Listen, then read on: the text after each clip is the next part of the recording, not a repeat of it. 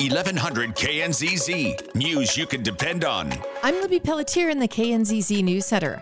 Gun control is about to take center stage at the state capitol. Fort Collins Democratic State Rep Andrew Boesenecker tells the Denver Post he's ready to introduce a bill that would ban the sale, manufacture, importation, and transfer of assault weapons and define what those firearms are. He says nothing changes for those who are currently legal owners of an assault weapon. The bill is likely one of several proposed gun regulations to be introduced this session.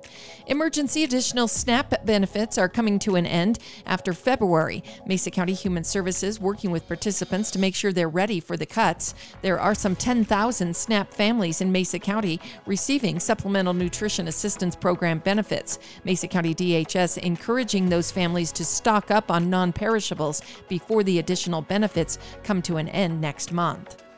Police are looking for a bank robber who held up the Bank of the San Juans on Horizon Drive. The suspect handed the teller a note demanding money at 5 o'clock yesterday. The teller handed it over, and the suspect took off in what's believed to be a blue passenger car.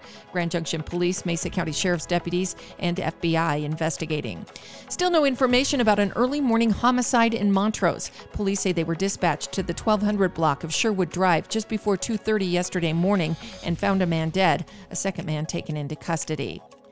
Clifton Water reporting no contamination in water it takes from the Colorado River after that gasoline tanker spill last week. Some 2,000 gallons of gasoline spilled into the river after a crash in Glenwood Canyon Tuesday. The town of Silt also gets its water from the river and tells the Daily Sentinel it watched and tested for gasoline but detected none. Coffee with a Cop in Rifle next Friday. You can meet the officers and police chief at the Whistle Pig Stop Coffee and Cafe. I'm Libby Pelletier in the News Center.